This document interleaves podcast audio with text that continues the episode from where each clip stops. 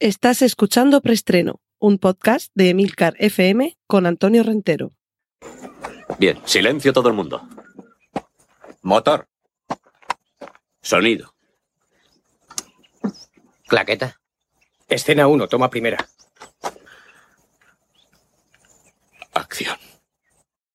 Saludos y bienvenidos una vez más a Preestreno, el podcast de Emilcar FM con las últimas noticias de cine y series de televisión. Recordad que en las notas del podcast podréis encontrar los enlaces a todos los contenidos audiovisuales que mencioné a partir de ahora. Cortinilla de estrella y... Y comenzamos con el tráiler de Tiempo, la nueva película de Shyamalan que nos va a quitar las ganas de ir a la playa y eso que tenemos por delante un eh, verano más que, más que recomendable para hacerlo porque ya podemos salir a la calle. El tráiler está ya en español porque creo recordar que hace tiempo que, hablé aquí de él y ahora es un poquito más extendido. El, el, primero no es que fuera un teaser, pero este ya nos muestra un poquito más. Y desde luego es eh, desconcertante la historia de una, una familia que va a un destino paradisiaco, bajan a la playa y Mm, cuando han transcurrido apenas unos minutos de estar allí, ya están viendo que sucede algo un poco eh, peculiar. A la vuelta de unas rocas, en apenas ya digo unos minutos, cuando los hijos se han ido detrás de las rocas y reaparecen, han envejecido, bueno, han crecido, realmente no están viejos, simplemente están mayores. Y tenemos unos niños, yo que sé, de 10, 12, 14 años eh, vuelven señorones de veintitantos, treinta y tantos años. Algo extraño sucede en esa playa y, el tiempo es precisamente la gran amenaza que se cierne sobre los que están allí. Vamos a ver si esto no queda en uno de esos bluffs ocasionales de Shyamalan y la premisa aguanta hasta el final porque, en fin, más de uno tuvimos una eh, experiencia muy prometedora cuando veíamos el tráiler de mm, el, no sé si era el evento, el suceso, The Happening. Y luego la película un poquito más floja de lo que prometía el tráiler. Eso sí, en el caso de The Happening, ese tramo final en casa de aquella señora mayor, yo creo que eso que ya merece película por sí mismo ya salvaba el resto. Pero bueno, vamos a ver qué tal este tiempo de Shyamalan. Y mmm, no sé si hablar aquí de, de, bluff, aunque yo sé que hay mucha gente que le, que le tiene ganas, que, que, cree que está sobrevalorado. Hablamos de David o. Russell. Ya se conoce el, bueno, el impresionante casting realmente para su próxima película. Atentos. Taylor Swift, la cantante, Christian Bale, Margot Robbie, Rami Malek, John David Washington, Robert De Niro, Mike Myers, Chris Rock, Anya Taylor-Joy, Timothy Oliphant, Zoe Saldana, Michael Shannon, Andrea Riservoro, Matías Schoeners, Alessandro Níbola, en fin, tenemos aquí mm, una serie de nombres eh, importantes. Y todavía no sabemos el título de la película, pero sí que sabemos que hay un tráiler brutal. Ahora, yo esto lo he visto en, un tweet que ha publicado None, el usuario de Twitter, arroba NoneGOL. Y me vais a perdonar que lea literalmente lo que ha puesto, porque hay una pequeña provocacidad ahí. David Russell continúa con paso firme su estrategia de contratar a la mayor cantidad de gente famosa posible para intentar distraernos de esa realidad incontestable que es que sus películas son una mierda. En fin, esto es lo que dice None, no lo digo yo. Yo realmente sus películas no me entusiasman. Reconozco que tienen momentos, que sabe dirigir bien los actores, pero no tengo tan claro que sepa muy bien dirigir al espectador hacia algún sitio que le interese.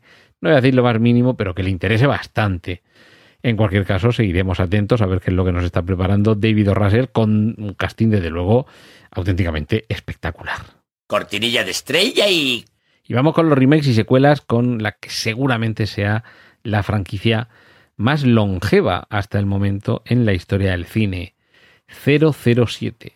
Los productores, la familia Broccoli, o quizá Brecol, pero bueno, los Broccoli no quieren que la próxima película de 007, No Time to Die, eh, creo que era, creo recordar que es el título, No Time to Die, sin tiempo para morir, no quieren, como digo, que se estrene en streaming, quieren que se estrene en cines. Hombre, no me extraña porque esta película que tendría que haberse estrenado hace casi un año que se pospuso para después de la pandemia, cuando, bueno, después de la pandemia, perdón, después del confinamiento, que luego se volvió a cambiar de fecha, ya os conté que incluso se habían vuelto a rodar algunas secuencias porque en la misma aparecía un dispositivo, que todo hace sospechar que va a ser algún móvil Sony, que ya se había quedado anticuado, que esto ya empieza a ver en, las películas eh, uno los coches, las teles y los móviles como forma de datar el momento en el que sucede la acción.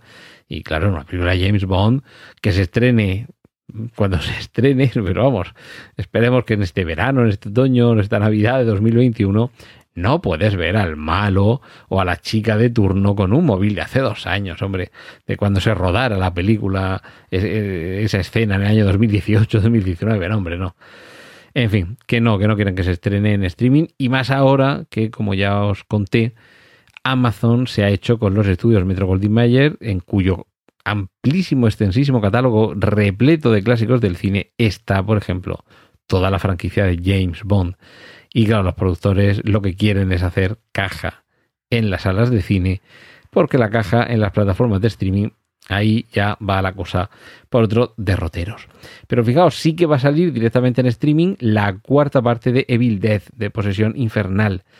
Va a ir directa a streaming, que sigue siendo para muchas películas no solo una vía alternativa, sino la única, y no solo para películas, digamos, de presupuesto más modesto o que podamos eh, incluir en la categoría de serie B. Y esta de la que os voy a hablar ahora sí que no os la esperabais. En esos cruces que ocasionalmente aparecen en el cine, en el que se mezcla, como decía el clásico anuncio, el queso parmesano y las salchichas de Frankfurt, aquí tenemos una idea bastante loca, pero que en, Universal Pictures están considerando seriamente. Lo cual no quiere decir nada, simplemente quiere decir que hay alguien que está pensándolo y veremos si hay alguien a quien le encargan un tratamiento, alguien a quien le encargan un guion, si ese guion empieza a circular, si empiezan a hacerse números para ver si la producción se va mucho de madre o no. En fin, ¿estáis preparados?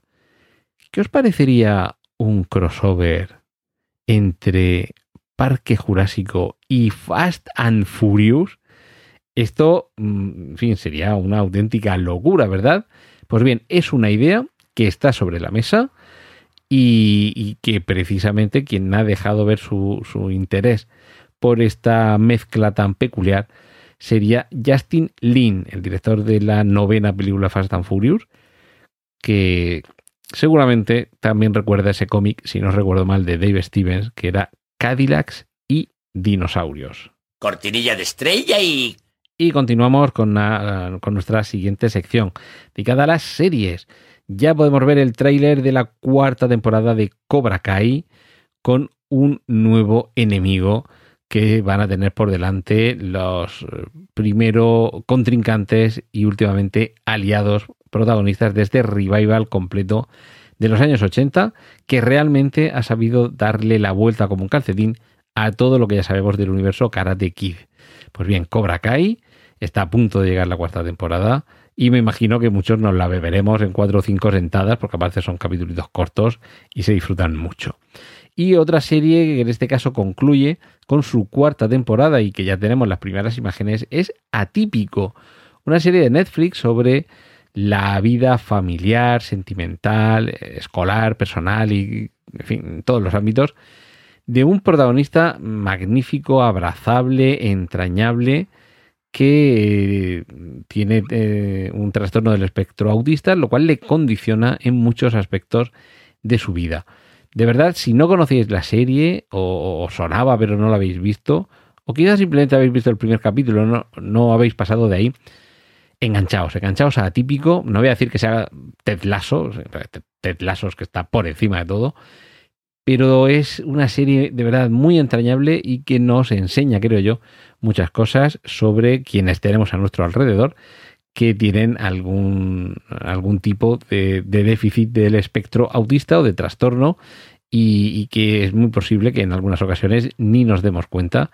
Y, en fin, a mí me parece que sobre todo también lo que hace es mostrarnos unos personajes que se te meten dentro y, con los que de verdad que te lo pasas muy bien. Recordad, atípico y bueno, lo único malo que ahora acaba en su cuarta temporada. Cortinilla de estrella y... Sección de autobombo. Recordad que todos los lunes a partir de las 5 de la mañana podéis descargar el podcast Oficina 19. Aquí en Emilcar FM os ofrezco 10 minutos todos los lunes para ampliar información con consejos, noticias, reflexiones sobre el teletrabajo. Cortinilla de estrella y y avisos parroquiales, os, os voy a recomendar no uno, sino dos episodios de podcast aquí en Emilcar FM. Porque Emilio Cano, Lord, Lord al líder, ya ha alcanzado los 2000 episodios de Daily. Y para celebrarlo, nadie como Rocío. Desde luego, Emilcar está muy bien, pero con Rocío gana. Y os quiero recomendar también están locos estos romanos, su, último, su, última entrega, desde el Palmeral Chico, ojo, grabada en directo, con la mesa, las sillas, la mesa de mezcla, los cables, los micrófonos, como decía Tata Golosa, un dos, los micrófonos. Se han ido al Palmeral Chico, un sitio muy bonito que hay aquí en Murcia, donde ya está el límite entre lo urbanizado y la huerta. Y se han sentado allí a la sombra de las palmeras, han tenido que mover la mesa en un par de ocasiones para que el sol no les cociera vivos, pero han grabado un episodio muy especial del que me gustaría destacar especialmente, a partir de la hora y 22 minutos, la intervención del gran Paco Pérez Cartagena, porque rinde un sentidísimo homenaje a Franco Battiato, que sabéis que nos dejó hace unas semanas, y hace un recorrido, un repaso por su vida y su obra que espero que a muchos de los que no le conocíais, a Franco Battiato, os sirva para eh, interesaros por él, para indagar en su música. Además, eh, podréis escuchar una canción, yo no sé aquí el tema de derechos de derechos de autor y demás, no sé cómo irá, pero bueno, se puede oír ahí una, una de las magníficas canciones de Franco Battiato, de las más evocadoras, Los trenes de Toser, y debo agradecerle, agradecerle verdad a Paco Pérez Cartagena, con quien me estoy dando cuenta que comparto muchas sensibilidades, además de haber estado al mismo tiempo en algunos de los conciertos de Franco Battiato, que estuvo en mi jura de bandera, y, que, bueno, que entre otras cosas compartimos esa pasión por Franco Battiato. Y de verdad, Paco, te agradezco esa intervención tan bonita y tan sentida que has tenido en Están locos estos romanos. Cortinilla de estrella y y vamos hacia los cómics. Joker 2 está un poquito más cerca. Lo cual, de nuevo vuelvo a lo que estaba contando antes sobre ese, mix entre Parque Jurásico y Fast and Furious. Lo de que esté un poco más cerca, simplemente, simplemente quiere decir que en Warner Brothers han llegado a un acuerdo con Todd Phillips para que este se encargue de hacer el guion de la secuela.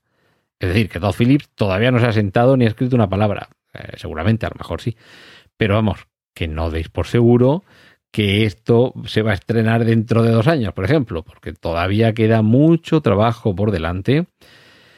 Y evidentemente una película que tuvo tantísimo éxito, que ha sido reclamada y aclamada y, que nos ha dejado con tanta ganas de más, cuando además el protagonista no termina muerto, que esto, pues me perdonaréis el spoiler, pero bueno, es que el Joker ya sabemos que, en esta película asistimos a sus comienzos, es decir, que más tarde o más temprano tendría que encontrarse con Batman. Pues bien, no sabemos si ese Joker 2 supondría el encuentro con Batman.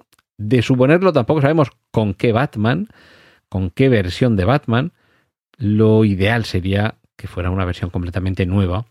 Y yo desde aquí propongo a John Hamm como un Batman, desde luego no joven, ya, ya adulto, ya mayor, y que permitiría que transcurrieran unas décadas desde el momento en el que en Joker vemos lo que le pasa al final. Y cuando mm, bueno a ver si tampoco vamos a ver la gran cosa que lo encierran en el asilo Arkham y bueno, pues si dejaran pasar unas décadas para que el personaje de Batman y de Bruce Wayne hayan crecido lo suficiente como para que ya sean un señor de una cierta edad que lo puede interpretar John Hamm, ahí nos permitiría mm, ese añadido sobre los años que se ha pasado el personaje del Joker encerrado en Arkham hasta que escapa. Y ahí sería un magnífico momento para que, por ejemplo, se adaptara Arkham Asylum. Yo ahí lo dejo y espero que alguien recoja ese guante. Y lo que podemos ver también, bueno, también no, lo que ya podemos ver es la foto de final de rodaje de Thor, Love and Thunder. Una foto en la que Taika Waititi eh, está ahí mm, con su cara esa llena de puntitos para que luego le pongan por encima el maquillaje digital del personaje que interpreta. Y tenemos a un Chris Hemsworth con unos brazacos que parecen muslos de, más de uno de los que estamos aquí eh, escuchando y viendo estas cosas ya ha terminado el rodaje, es decir, ahora queda postproducción y tranquilos que en algún momento del año que viene llegará la película a las salas de cine.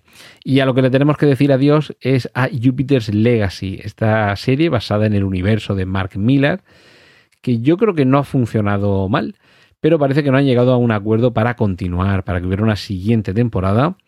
De momento se les ha dado vía libre a los actores para que puedan afrontar otros compromisos algo, sucedió, eh, algo parecido a lo que sucedió con la serie Mindhunter, en la que, por desgracia, después de la, la segunda o la tercera, la segunda, ¿verdad? La segunda temporada, se quedó todo ahí en compás de espera. David Fincher tiene otros compromisos, no llegaron a un acuerdo y les liberaron del contrato.